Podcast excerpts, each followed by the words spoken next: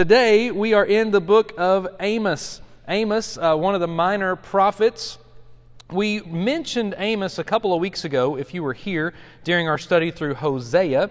Uh, last week we talked about Joel, um, and we might reference Joel in a minute, but uh, it, two weeks ago we talked about Hosea, and Hosea and Amos had some similarities in their writings, uh, and so I want to just kind of touch on those once again so that we know maybe a little bit of the difference. If you remember that study in Hosea, or if you're like me, I, I mean, we are, we are just uh, cooking through the scripture. And I'll be just totally honest with you, as the more we've been going through the scripture, I, I've been looking back and thinking, man, when, you know, we talked about Ezekiel. It had to be like February. I was like, no, that was just a couple weeks ago. Like we, we're, we're moving.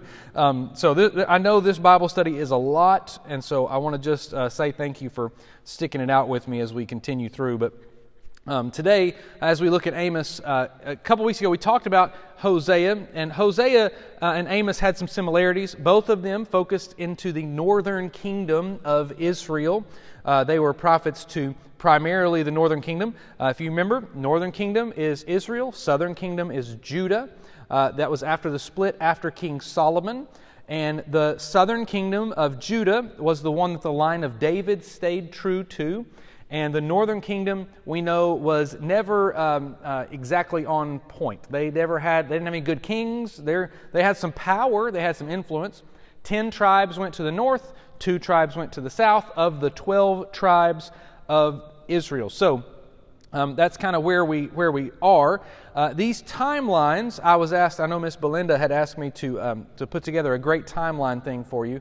I've been building it now for about six months and cannot come up with it because it's too many pages. It's just it's so much um, because there's some overlap as we've talked about through the scriptures.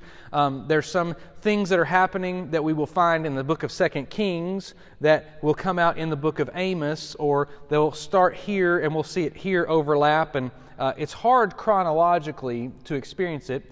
And I think that may be a reason that the scriptures are laid out the way they are. Uh, for us to see what this uh, person of Amos, this minor prophet who, um, who is experiencing what the northern kingdom is experiencing, and he's seeing into the future, something amazing happens in the book of Amos that I, I never really realized until this survey. Again, my prayer every time I go to study through this and prepare through this. There's so much information. I wish you all could jump at my brain for just a minute and like walk around it because it is a mess in there.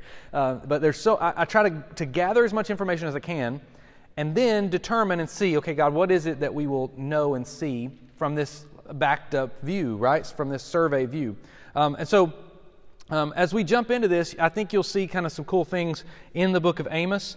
Uh, maybe you will, uh, maybe you've read through the book of Amos a hundred times. Maybe you've never read it. I, I told somebody this uh, yesterday.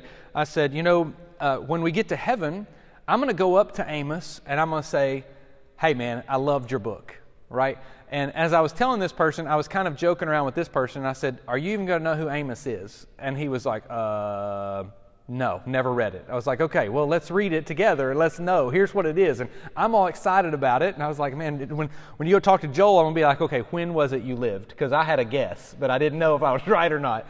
Um, and so, I, I, and I know I'm kind of nerding out a little bit, but uh, Amos has some really cool things about him. So we talked about Hosea was very um, he was a weeping prophet type. Uh, he was uh, his family was in was in kind of just turmoil. He was sad. Uh, he could see almost like the tears whenever he wrote. Uh, he was focused primarily on Israel. Amos, however, uh, was not so much the weeping prophet. He was more of a thundering prophet about the righteousness of God.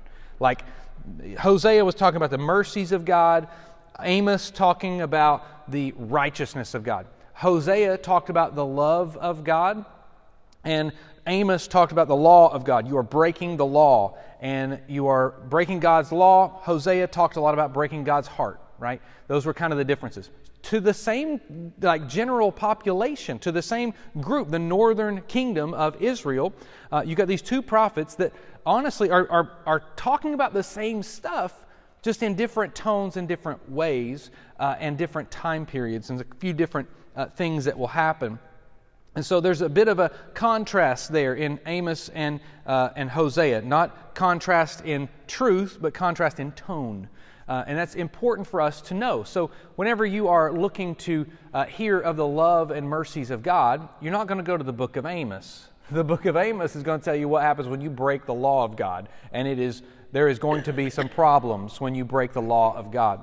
Uh, and Hosea primarily focused in on the people of Israel, whereas Amos uh, talked a lot about Gentile nations. He talks a lot about the Gentile nations. We're going to see in the first chapter, in fact, uh, just a few different Gentile nations he brings in. Um, few things to note about Amos the person. So, you know, I like to know who's writing it. Last week we talked about Joel. We don't know much about Joel. We knew what his dad's name was, didn't know anything else. Amos, however, we know quite a bit about.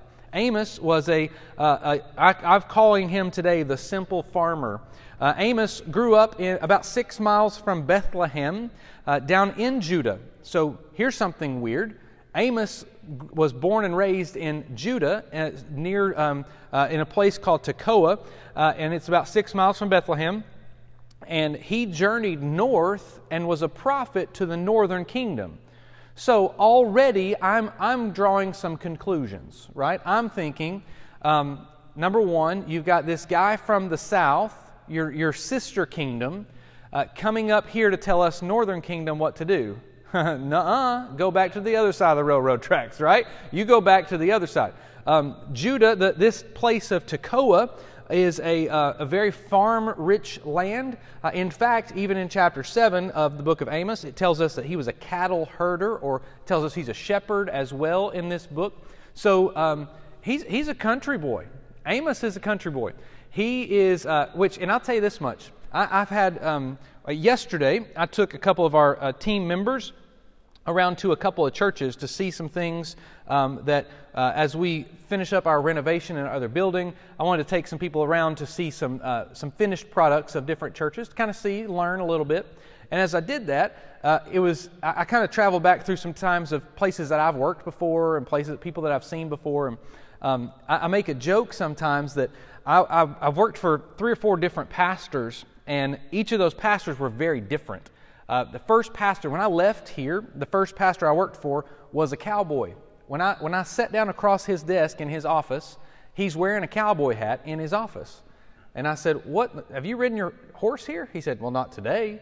I was like, Do you ride a horse to work? He said, Sometimes. I'm like, you're a straight up cowboy. And, and let me tell you, cowboy boots, cowboy hat, and he was like six foot eight too. He was humongous.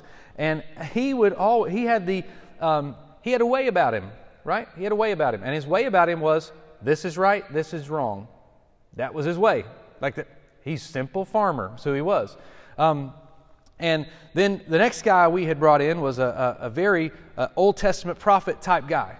Here's, here's what the Lord is about to do. Here's what the Lord is about to do, right? Then I went to another guy who was um, a, a, very shepherding kind of guy. You know, a shepherd kind, the kind that's going to guide you along and he's going to hold you and care for you. And so I've seen these different types of men in my life that are, that are spiritual leaders. Um, by far, the one that was the most, um, I will say, uh, not harsh, but uh, the one that was most convicted may have been that, that cowboy it may have been that one that was like, well, this is right, this is wrong. You can, and he, he when, in my first, uh, after they hired me, the first, as he was sitting across the table from me, he said, all right, which kind of horse are you? And I was like, I, I don't know. I really don't have any idea. And he's like, you the kind of horse I got to spur on, or you the kind of got to, I got to pull back on the bridle? And I was like, I'm, which I don't know. You tell me, right? Like I have no idea. And he's like, "There's only two kinds of horse in the world." And I was like, "Okay, I'm the good one. Let's just say that, right?" He's like, "He's like, neither one are good. They both have to be controlled differently." And I'm like, "You're going to have to help me out here, man. This is." And here was the thing: he was talking a foreign language to me, right? Amos comes up from this country time where he was a herder of cattle, a farmer, a shepherd, a guy who was uh, not, and he's called to go to some urban cities and tell them things of God. Now, if a, if a guy comes in here from um, some, you know, we're, I feel like we're a little bit in the country out here, right? Some guy comes in here from a big city, he's downtown New York, real estate, Wall Street, whatever, whatever of that world, and comes in here and tries to tell us something. You know what? Some of us are going to say, uh, not having it. You know, bring us, bring us the cowboy you talked about. We like that guy. Is he available to come be our, our pastor? Right? That's more the, our speed. So, Amos, we already know he's going up to the northern kingdom, and he's a guy that doesn't belong in the northern kingdom. He belongs down south, where, uh, where God's country, as we would say uh, here, around here. Um, so, we know this. Uh, he, he, he goes up to these places. So, he's coming from the southern kingdom. He goes up to the northern kingdom, where they are skilled, they are educated, learned uh, people of the cities of Israel. And so Amos, in his writings, you can hear the farm talk in his, in his voice. You can hear it as he writes. Um, and, and one of the things I love about Amos is he's a straight shooter. He's going to tell you exactly what it is, and he's going to say it with, with he's going to drive home his point with some descriptive language. And the way he does it is awesome and incredible. So let's jump in to the book of Amos. Uh, pretty short, just seven chapters today. Should be out of here in the next three hours. um, Amos chapter one, he is jumping right in. Uh, this is where he begins. Um, and how, how does a guy gain favor with people? So you can gain favor with people a couple of ways. One, you can try to appeal to the things that they that people like. Right? I could come in here and know that if you're a fisherman, I'm going to try to appeal to your fishing skill set, right? Um, or we can, uh, now I'm not a fisherman, so it's kind of hard for me. I, I get the, the process, uh, I've done it before, and it's, uh, it's extremely, I don't know, boring to me, but uh, I don't want to just sit there on a boat with a, you know, hoping to catch some animal that I'm just going to let out. I don't know what, I'm not sure the point of it. And somebody would tell me, I don't understand the point of hitting a little white ball and going and chasing it and then coming back and after you found it. Like, what's the point, right? Um, we can either appeal to what we like, or we can do what Amos did when he begins his writing. Amos went was against everything those people were against. It would be easy for me to find out what you hate and hate it with you, right?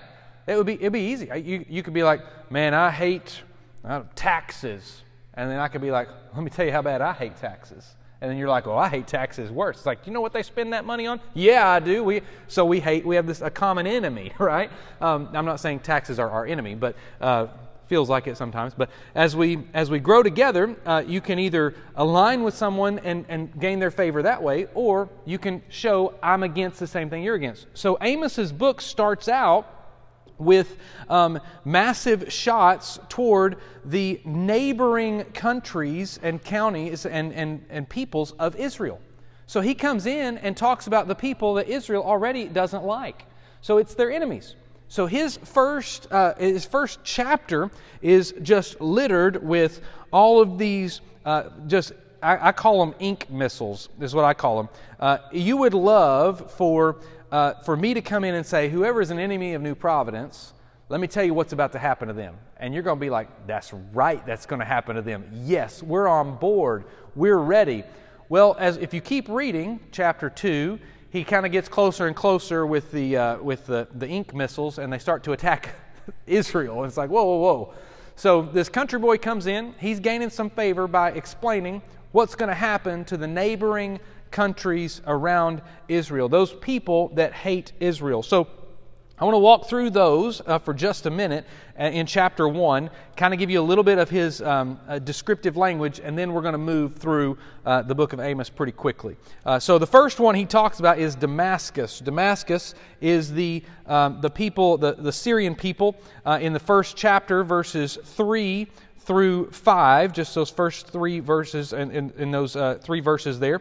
Um, and the way he explains those, he says that uh, in especially in chapter in verse number three of chapter one, uh, the end of that cha- end of that verse says uh, they have threshed Gilead with threshing sledges of iron. That's the first clue that he's a farmer.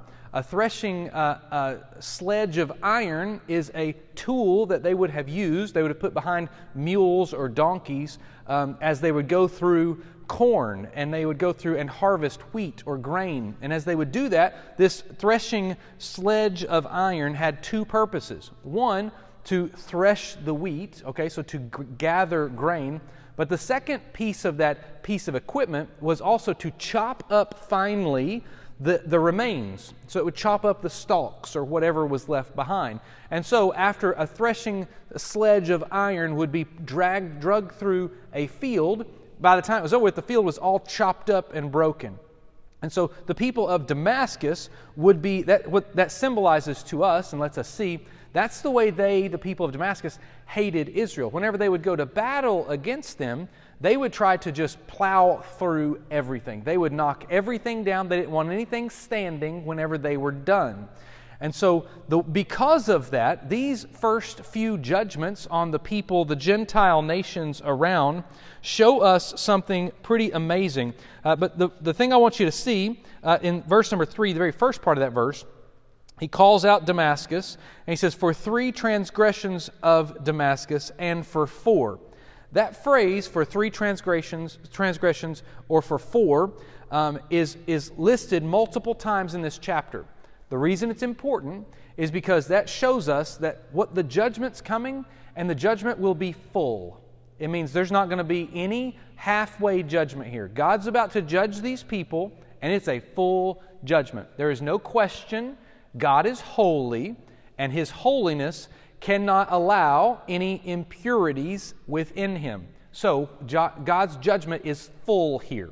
So when they say that, you'll see it in verse number three.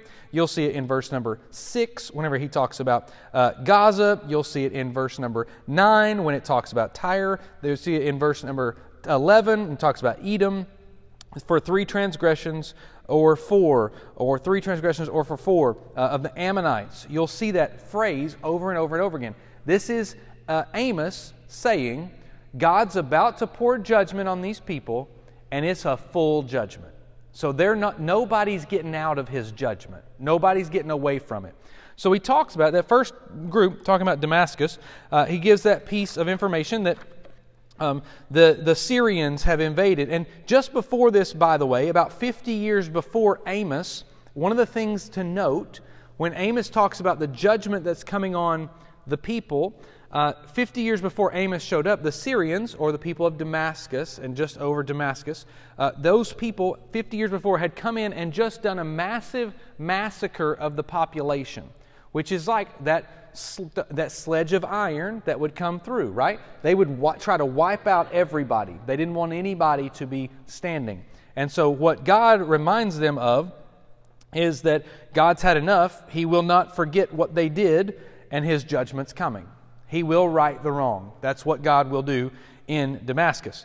So then the second group he talks about is Gaza. This is the Philistines uh, in, chap- in verses 6 through 8. Uh, they were known for sweeping in, and when they would destroy Israel, they would, uh, they would take the Israelites, as many as they could, and they would sell them into slavery for a financial gain. That's what the Philistines would do. Or they would put them into slavery. So the way they would take over, the way they would do that, is that they would just take that and say, they would say, here's the people, so we're going to uh, sell them into slavery. Uh, that was the, the people of Gaza. And this scripture says that God will not forget them, and God did not forget, and his justice will roll on. And then he goes on into Tyre. Uh, that Tyre word, uh, that, that people, um, they had been in this in verses 9 and 10 of chapter 1. Uh, that group had been in good standing with Israel for about 200 years, or a little over 200 years, which is kind of interesting, like why this group would turn on Israel. But this group uh, was, they got really greedy and they wanted a gain. They wanted to profit from the people of Israel. So they did the same thing, very similar things the Philistines did. They would sell Israel out into slavery. Uh, for financial gain. And um, uh, anytime that the Jewish people would come into the hands of Tyre, they would sell them off. And so uh, now they, they weren't as, as uh, um, abrasive and as fighting as the Philistines were, but they were more, I want whatever, whoever I get, I'm going to sell off so that I, I gain financially. And this, and this text tells us that Amos reminds us God did not forget that, and his justice will roll on. That's who God is. He will do what only he can do. And so that's the people of Tyre. Now, the people of Edom, verses 11 and 12, and this is, again, Amos is starting to get on a roll now, right? If you can imagine, put ourselves there, if you can imagine Amos showing up to the northern kingdom in Israel and starting to put on these judgments to everybody else around, the people of Israel like, that's right, that's right. He, he starts to name a different people group. He says, You know the people of Edom? And they're like, Yeah, what are they getting? Let's go. I like this country boy. You can almost hear if there's a if there's a newspaper outlet in in uh, Israel, you know the Israeli Times of you know 500 BC. This, uh, this, they're they're going to hear, man. Hey, you heard what that country boy's saying? That kid from uh, from Tekoa, he's he's shown up. Man, he's calling out the nations around us. Man, get him on the front page of the Times. We are in. We are moving. This is good. So he talks about Edom Edom is a little bit of an of a interesting one because Edom, if you remember in the book of Deuteronomy, uh, Jacob and Esau are twins. And so there is some things that God tells Jacob and the nation of Israel that would uh, Jacob, you know, turns into Israel and his descendants are uh, the nation of Israel. Edom uh, is coming from the group of Esau, and they are um, God specifically says Edom because of because they're twins Edom is going to have a certain inheritance. Okay, so Edom is not going to be completely, so Israel should not come up against Edom. They shouldn't do that. But Edom, we know, uh, has a couple of issues. Anyway, they hated the Israelites. They hated, there was some jealousy there. They hated Israel. Um, and the, the thing about that group in, in the book of Deuteronomy, whenever God says that um, you can't go and take anything from Edom, he also says you have to allow Edom, if they want to worship me, you can't keep them out. So they could keep other nations out, but Edom had a little special place carved in the heart of God. And so he says, you know, you've got to allow them in. If they want to choose to worship me, they can. And we're going to allow them in, uh, even into the Jewish, uh, the, the Israelite worship services. So a little bit of a special, unique bond there. So that's almost, we're almost getting a little bit closer now, right? So you've got these people that hated Israel that would come up and fight them. Then these people that God says, this group of Edom, uh, they are getting a judgment too. Uh, they are uh, they're, they're not doing well. Um, and they hated, Edom hated Israel, uh, and the Lord didn't forget it. And guess what? His justice will roll on. Um, so talks about Edom there in verses 11 and 12. Now, again, in that, in that, in those two verses, you don't see all that full history. You got to go back to what God was saying to the people of Edom and Israel uh, back in the Old Testament earlier. Um, and then verses 13 through 15, it talk about Am- Ammon, uh, the Ammonites. The Ammonites are a, uh, bad people. I mean, they, this is a bad group. Uh, Ammonites served a god named Moloch. You've heard us talk about Moloch some in the Old Testament. Uh, oh, Moloch was a god who accepted child sacrifices. So now, when we say that, I, I want to say, as I was uh, looking back over my notes last night uh, through this text, um, this, this started to really bother me because we talk about child sacrifices in the Bible, right? We talk about, oh, Moloch would accept child sacrifices. And we're like, okay, what else? It's like, well, let's stop and think about that for a minute. What this angry, uh, evil, false God was, uh, what the enemy was doing was having people take a baby that was just born. And they would take this baby, innocent you know, born into sin, but this, this innocence of this baby. Um, and they would take it to this sacrificial fire spot, and they would give this baby over and kill this baby to appease this God. And they would, they would do this over and over and over again, and this hunger of this fiery false God was never satisfied. It just kept on and kept on and kept on. That is evil. I mean, there is so much evil in this. And the Ammonites had a, had a habit of going back to this type religion. They would go back to this over and over and over again. And it's like, listen, if it didn't work the first time, or the second time, or the third time, or the hundredth time, why are we still doing this? Why is nobody standing up and saying, we need to stop doing this? This is wrong. I cannot imagine, as a father, I could not imagine giving up a, a child that's born into my family. And, and I especially couldn't imagine it as a mother who gave birth to that child, saying, This is the right thing to do to give my baby over to this false God and watch this baby just die. In my, I cannot put in my head. And God is now bringing down vengeance on these people and this uh, sin. And here's what's wild they did this so that ultimately, and, and this is where it's, it's so frustrating whenever people don't understand what's happening in the Middle East and what's been happening for years, because ultimately, the reason that all these false gods, all these things were happening, all these people were flexing this, this muscle and authority using whatever religious terminology they wanted to use to seize more land. That was it. They wanted the property, they wanted the land. So they would even trade out babies for property and saying, We will take all of this. Uh, it, was all in the sense of against the nation of Israel and wanting their land. And I'll tell you this in verses 13 through 15, uh, what you see, there is some, there is some fire that comes out. Um, and I, I, love verse, verse 14 and 15, but uh, it, as it talks, about, he will devour their strongholds with shouting on the day of battle, with tempest in the day of the whirlwind. God is raging out judgment on this people because here's the deal God does not forget what people do to his people. He does not forget what the enemy is trying to do. He doesn't forget, and his justice will roll on. After the Ammonites, he talks about Moab now, Moab, this one's a little bit interesting. In chapter 2, verses 1 through 3, we see um, the transgressions of Moab. But here's what's weird to me uh, this one stands out. I, I, told you I'm a little odd, and when I read the scripture, sometimes I'll go back and read it again and say, What did I just read? And then sometimes I'll read it again and again, and my brain can't quite compute it. Because this one, this one's odd. Listen to what happens in chapter 2, verses 1 through 3, um, specifically in verse number 1. It says, Thus says the Lord, for three transgressions of Moab and for four, as he says whenever he's about to pour judgment out. Um, this is going to be a full judgment, right? This is not halfway doing it. I will not revoke the punishment because he burned to lime the bones of the king of Edom. So the punishment for the Moab, Moabites was because of what they did to the mistreating of the king of Edom, which is not Israel, right?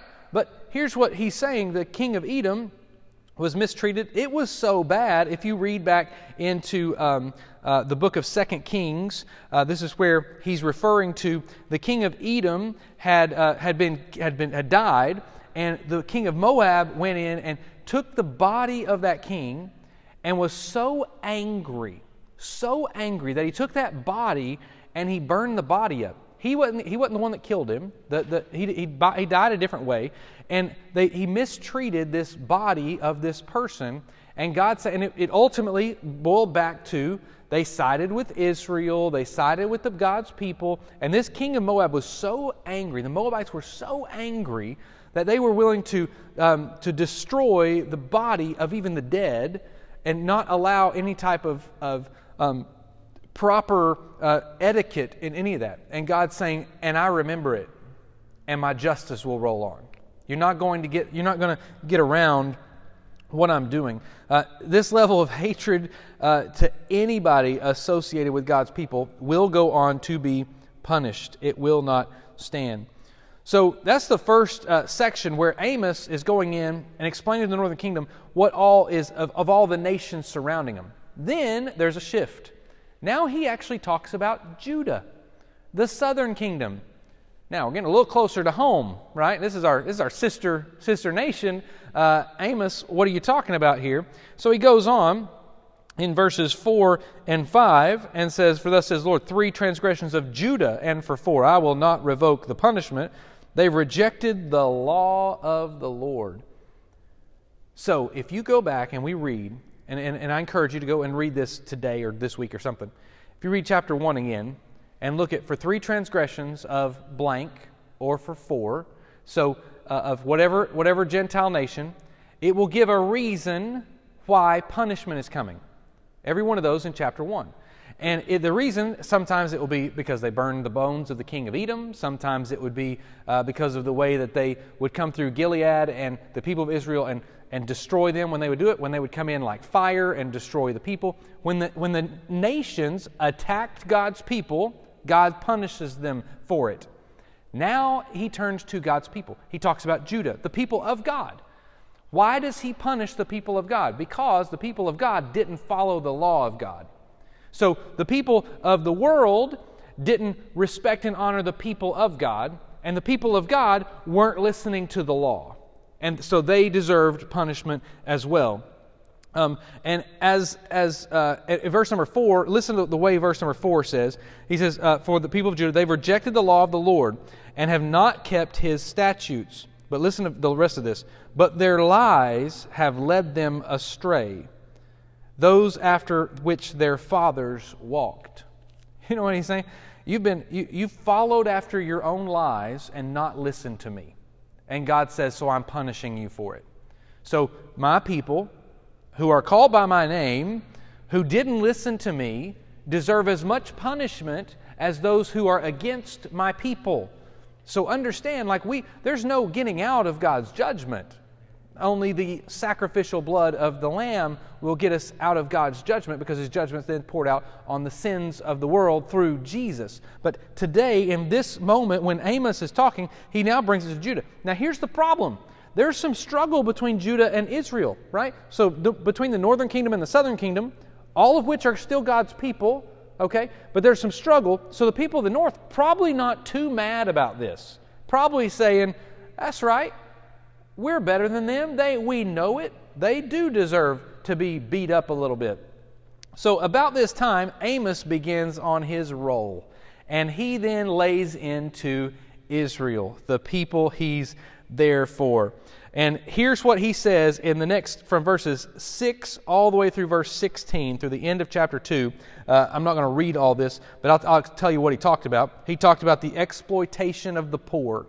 He talks about the perversion of justice. He talks about immorality happening within Israel. He talks about not listening. This is what's crazy. He talks about not listening to the testimony of the godly people. In other words, he says, You didn't listen when God sent a man here to tell you what was right. You didn't listen. Not only did you not listen to him, you actually tried to find ways around what he did and you tried to, um, in any way, you tried to undermine what he said. And he, he said, now we don't have to go too far back into the prophets to see people that were trying to undermine what the prophets were saying, right? And he says, that's why God's judgment's coming on you. Not only were you uh, perverting all of the justice that was that God gave you? Not only were you exploiting the poor and getting more wealthy. Here's what I can't imagine: when Amos is traveling up to the northern kingdom before his ministry starts, I want you to picture by this point, uh, Jeroboam II was the king in charge of Jerusalem, of, of Israel. And uh, Jeroboam the, the second, we know his, they, they were, Israel was flourishing the most under his rule. They had the most power, the most flex, the most authority, and it had, it had grown into kind of a powerhouse.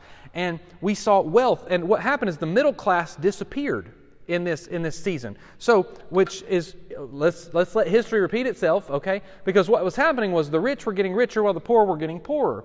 And so Amos walking around, and here's what's happening. And, and I can't, it's hard for me to explain this. If, if you've not been, uh, I know we've got pastors in the room. I know we've got people that have been in ministry before. And here's what will happen. We get in the Word. Okay, I'm, I'm going to tell you how God speaks to me. I get in the Word, I read the Word, and the Word begins to resonate in my heart and in my life. And as I'm walking around, I see the word start to pop up places. I see it, and it's like, this is exactly what God was saying right here in front of me. I'm watching it. As Amos, I'm picturing Amos, a prophet of God, walking up to the northern kingdom, and as he does, this simple farmer, he's not highly educated. Listen, I can relate to that. I can relate to, to not being smart. I mean, he's just he's just a simple guy. I'm a simple guy. I try my best to learn everything I can learn. Why? Because I don't know enough. That's why I'm not I don't walk into a room thinking I'm the smartest. I walk into the room thinking I'm the dumbest person in here. I can learn from everybody. Amos walks through as he's going up in the northern kingdom, and I'm imagining he's hearing in his heart, something's not right here. Something's not right here. And then he sees the wealthy building a bigger house next to the poor that can't eat. And what's happening is the wealthy is going to the poor and saying, "Hey, I'll give you a quarter to go get my go get this and this and this and this." And they go get all that stuff and take care. And then the poor gets poorer because the wealthy are they're exploiting the fact that they they'll do it for a quarter when you should pay him a dollar, right? You should pay him 10. Rather, you're going to pay him the least amount you can pay. He's, he sees that happening in Israel. So he calls them out on it. He's like, there's exploitation of the poor. There's a perversion of justice because you're taking favorites, you're picking favorites to go to trial, and those trial is being, the, the law is being redefined so that that person that's paying you off politically can get can run away and be okay and be set free and it has nothing to do with justice. So amos simple guy simple farmer. I'll tell you this we need more simple farmers around to walk up and give us some of that simple wisdom. Like that's what we need. I, have told the story before. I know my dad's told the story before of my grandfather. Sometimes him just the i go and just hang out with the guy and i listen to what he says. And he because he says some of the wisest stuff. And he and how does he say it? I don't, you know, he's like, well, this, uh, you know, a man wants things to work, a woman wants things to be pretty. And I'm like, okay, what do I do with that? And he's like, I don't know. I'll let you know when I find out. And I'm like, you're 85, Paul. What do you talk, What do you mean? And he's like, he's like, just telling you. That's a fact of life. Sure enough, that's exactly the way me and my wife work. I want something just to work and function. She wants it to look pretty. And so she wants it to make sure. He talks about his barn. You know, his barn went up in flames a couple months ago. He's got a new barn built now, uh, and he, has got this new barn. And he said, he said, I can't seem to get anything done. I'm like, why not? And he's like, because you know, got to run it by Mama to make sure it all looks pretty. He's like, I don't want it to look pretty. Oh, it's a barn. I want to put a tractor in there. That's what I'm going to have. And he, just has this simple wisdom about him and how to make decisions, how to make calls. Amos is a simple guy that would walk around and say, well, this, these two things don't make sense. This, this isn't right. Who decided this was right? Oh, the perverted government system that said this was right. Why are we listening to that? That's not how this works. Amos is walking around seeing it. Now he's calling it out. As he calls it out, he goes on and on and on and saying, "This is what's not. Oh, this is what's not okay." He's rolling and rolling and rolling. Now, chapters three through chapter six. This is where we're going to kind of we're going to hit the gas a little bit. Chapters three through chapter six, uh, he begins to roll out some messages. He preaches three sermons here in these next uh, four chapters. Uh, these three sermons, I'm just going to summarize them for you. You can go and read them and uh, kind of see, but as we jump through this, this survey of the scripture today, uh, this first, he preaches three sermons. The first one dealt primarily with Israel's guilt right then, at that moment, what they were guilty of then which again, we just kind of touched into, right? This is what's happening in Israel. And your guilt, what you've done wrong, right now, this is what's happening. Then he goes into uh, the second sermon. The second sermon is primarily on uh, the sins that Israel kept repeating from, from the past. So, from what their fathers walked in, right? The lies that they believed from the past. So, the sins that they repeatedly committed in the past. Then he goes into this third sermon uh, where he talks about Israel's judgment that's going to come. And so he deals with the present first, then he deals with the past, and then he deals with the future. That's what Amos does here with the people of Israel. He says, here's what we, here's the problems right now. So we got no excuses, right? Here's the problems right now. Then he says, and here's the problems we've been dealing with. Here's the problems you have had in the past. And then he says, because of what's going on now, because of what's happened in the past, here's what's coming to us. Here's what we're going to have to deal with. Now, this is a pretty good sermon series layout, right? If I were to say, um, hey, here's our problem today, because we, because here's the thing, we always want to know what's wrong today, right? What, how do we fix today? We got a problem today. What do we need to do today? Then we, then we go back and we start thinking, well, how did we get here? Right? That's always the question. I got, I got a surmounting debt I can't pay off. Well, this is what I'm dealing with today. Okay, what got us here? Well, I don't, I don't know inflation. we'll blame whatever we can blame. It's like, well, no, it's because we spent more than we made. That's what happened. Like that, you can't, I, you can't convince me otherwise. Like you spent more money than you had, and then therefore you're in debt. That's, that's a simple farmer coming out in me, right? That's, that's one of the wisdom pieces of my grandfather. Don't spend more money than you make.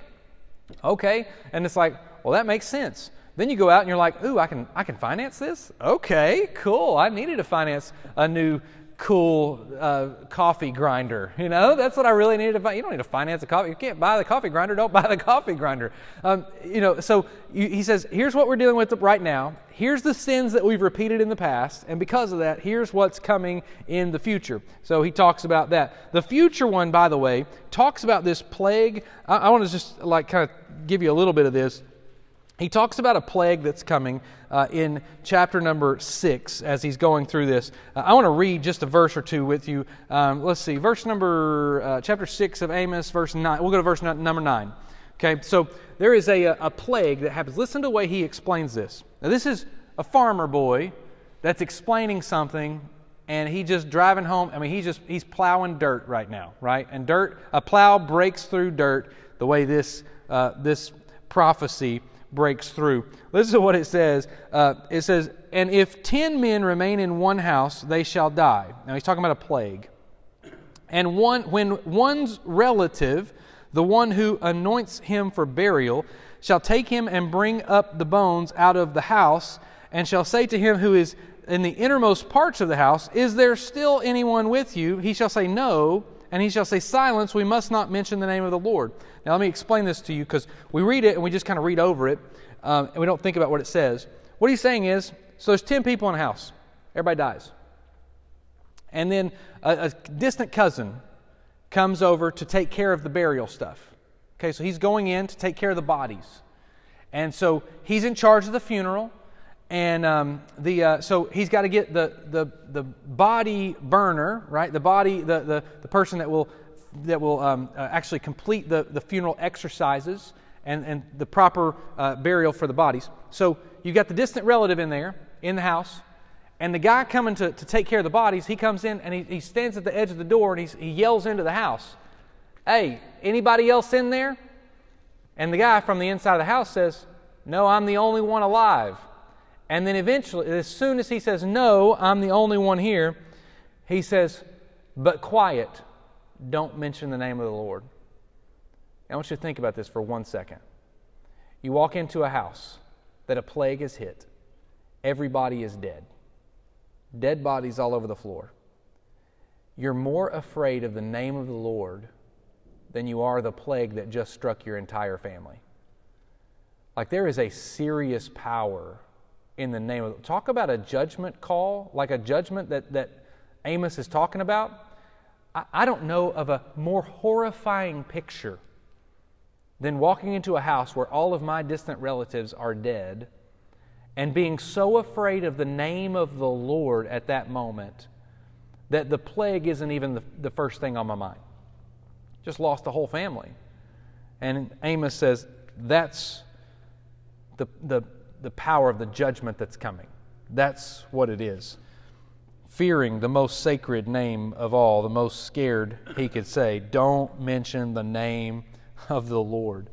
Um, that's some power. That's a powerful altar call, right?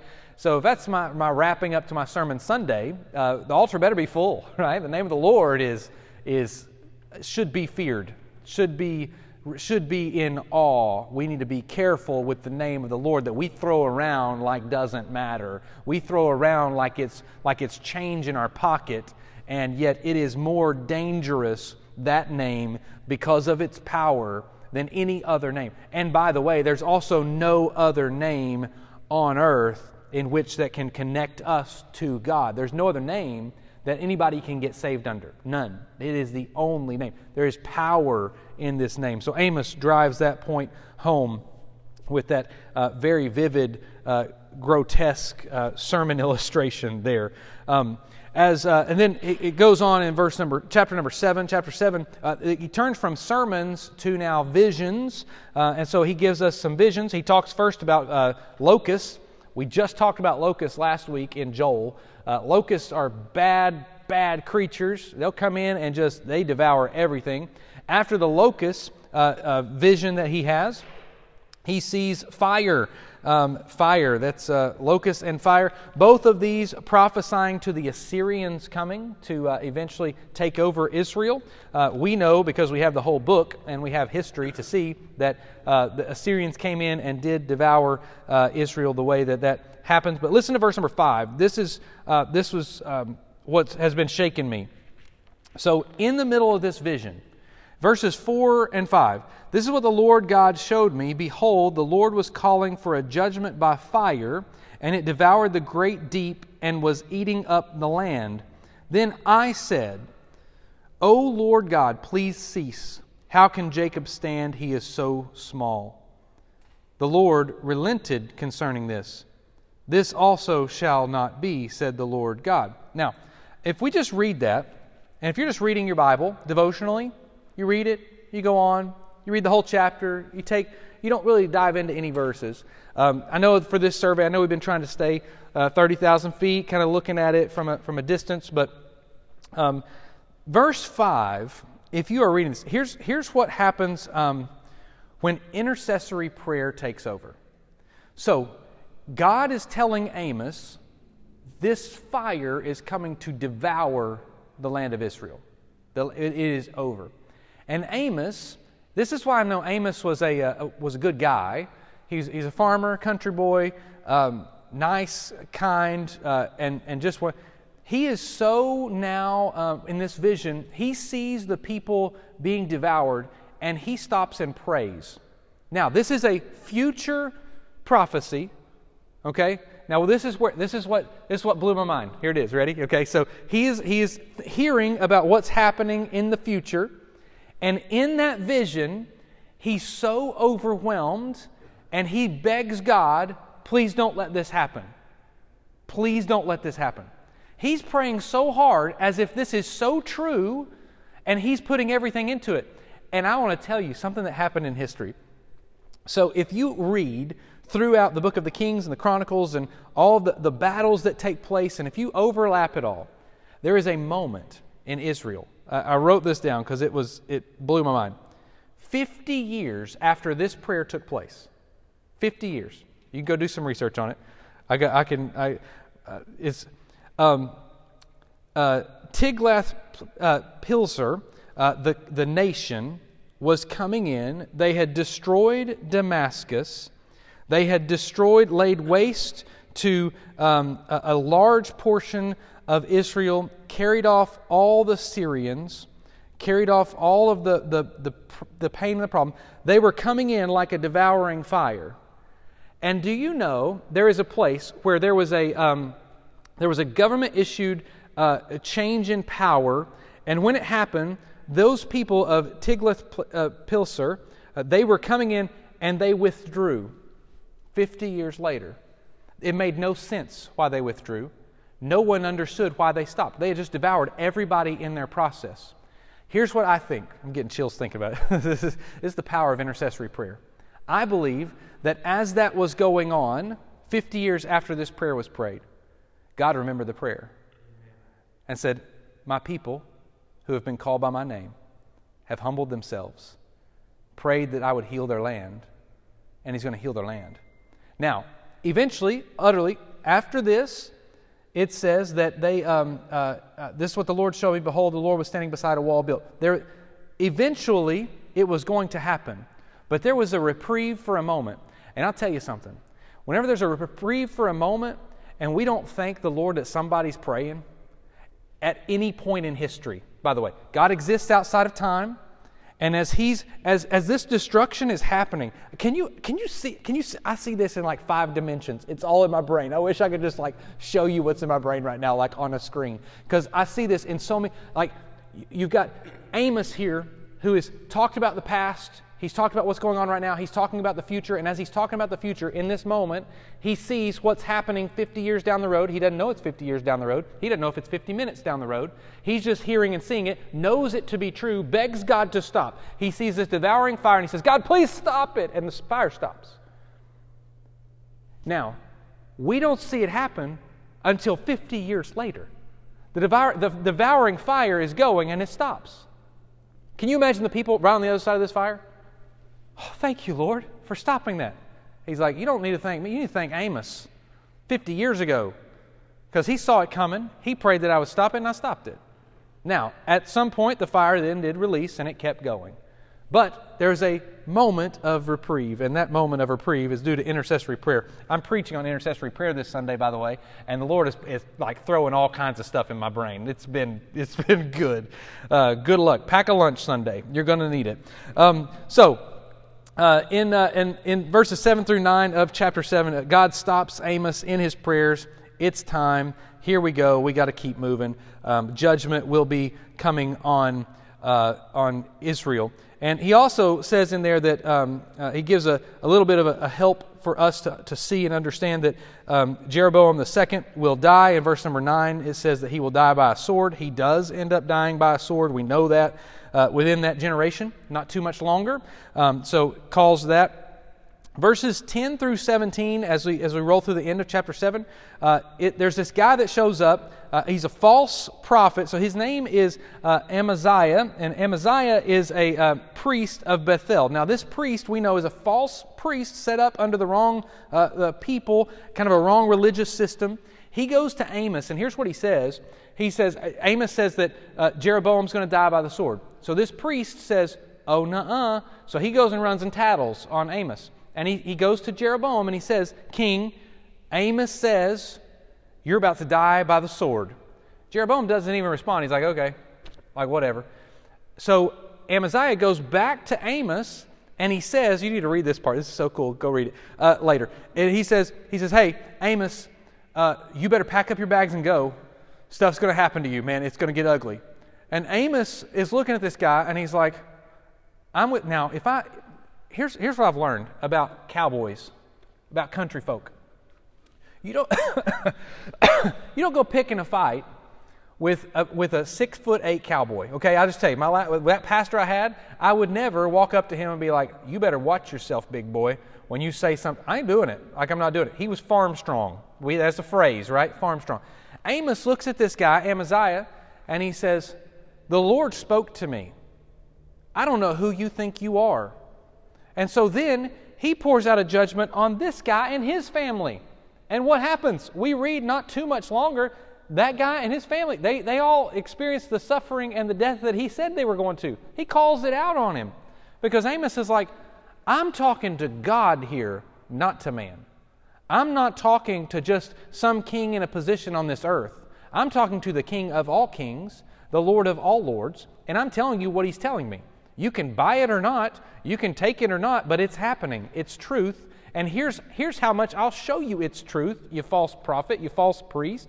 I will tell you this is how you're going to die. Your wife's going to be a prostitute. This is going to happen. Your sons are going to experience this. This is going to happen to you. And it happens.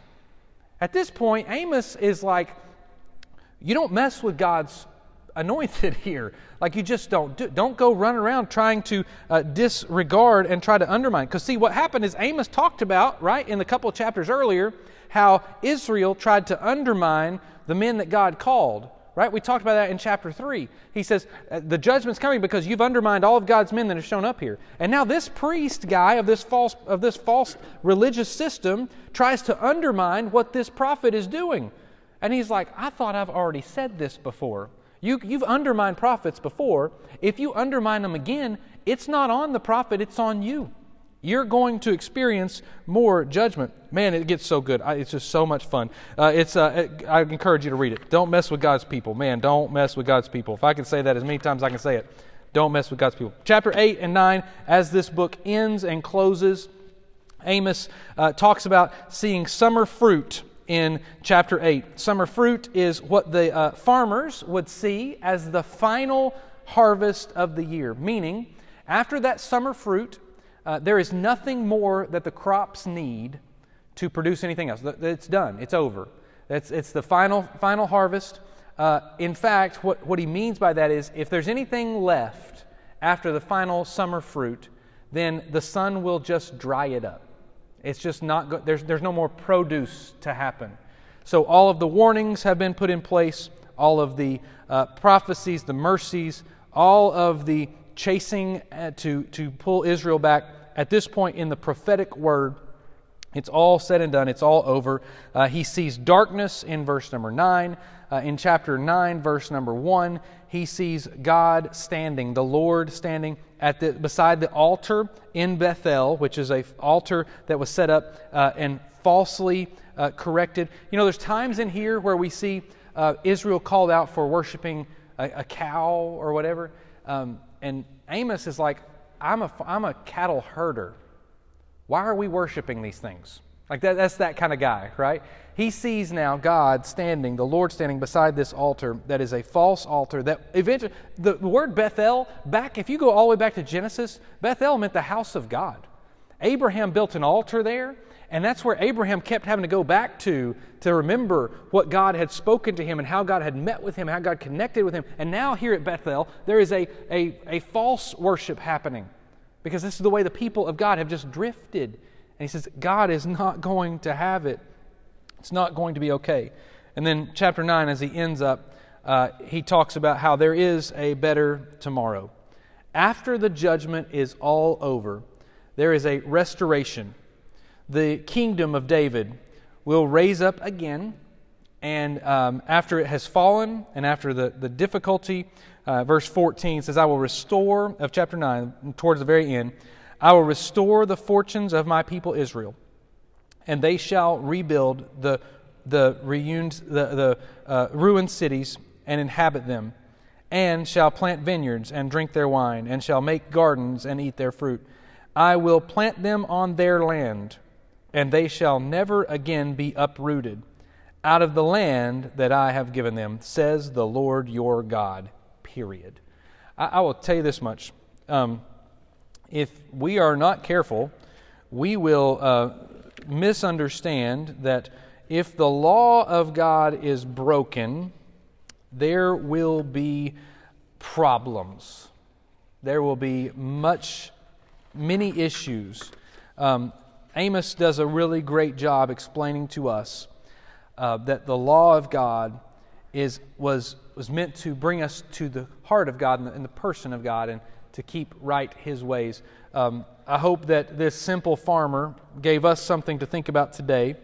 Um, and even if it was just, and again, I'm about to preach on intercessory prayer, uh, even if it was just the power of a praying person uh, that, can, that can move the hand of God. I mean, I mean that is, that is some power. Now, God still is going to do what He's going to do. But to know that 50 years after a man interceded for a people, God says, I will answer that prayer because God is in the business of answering our prayers. I hope this simple farmer taught us some great wisdom for our lives today. Let's pray.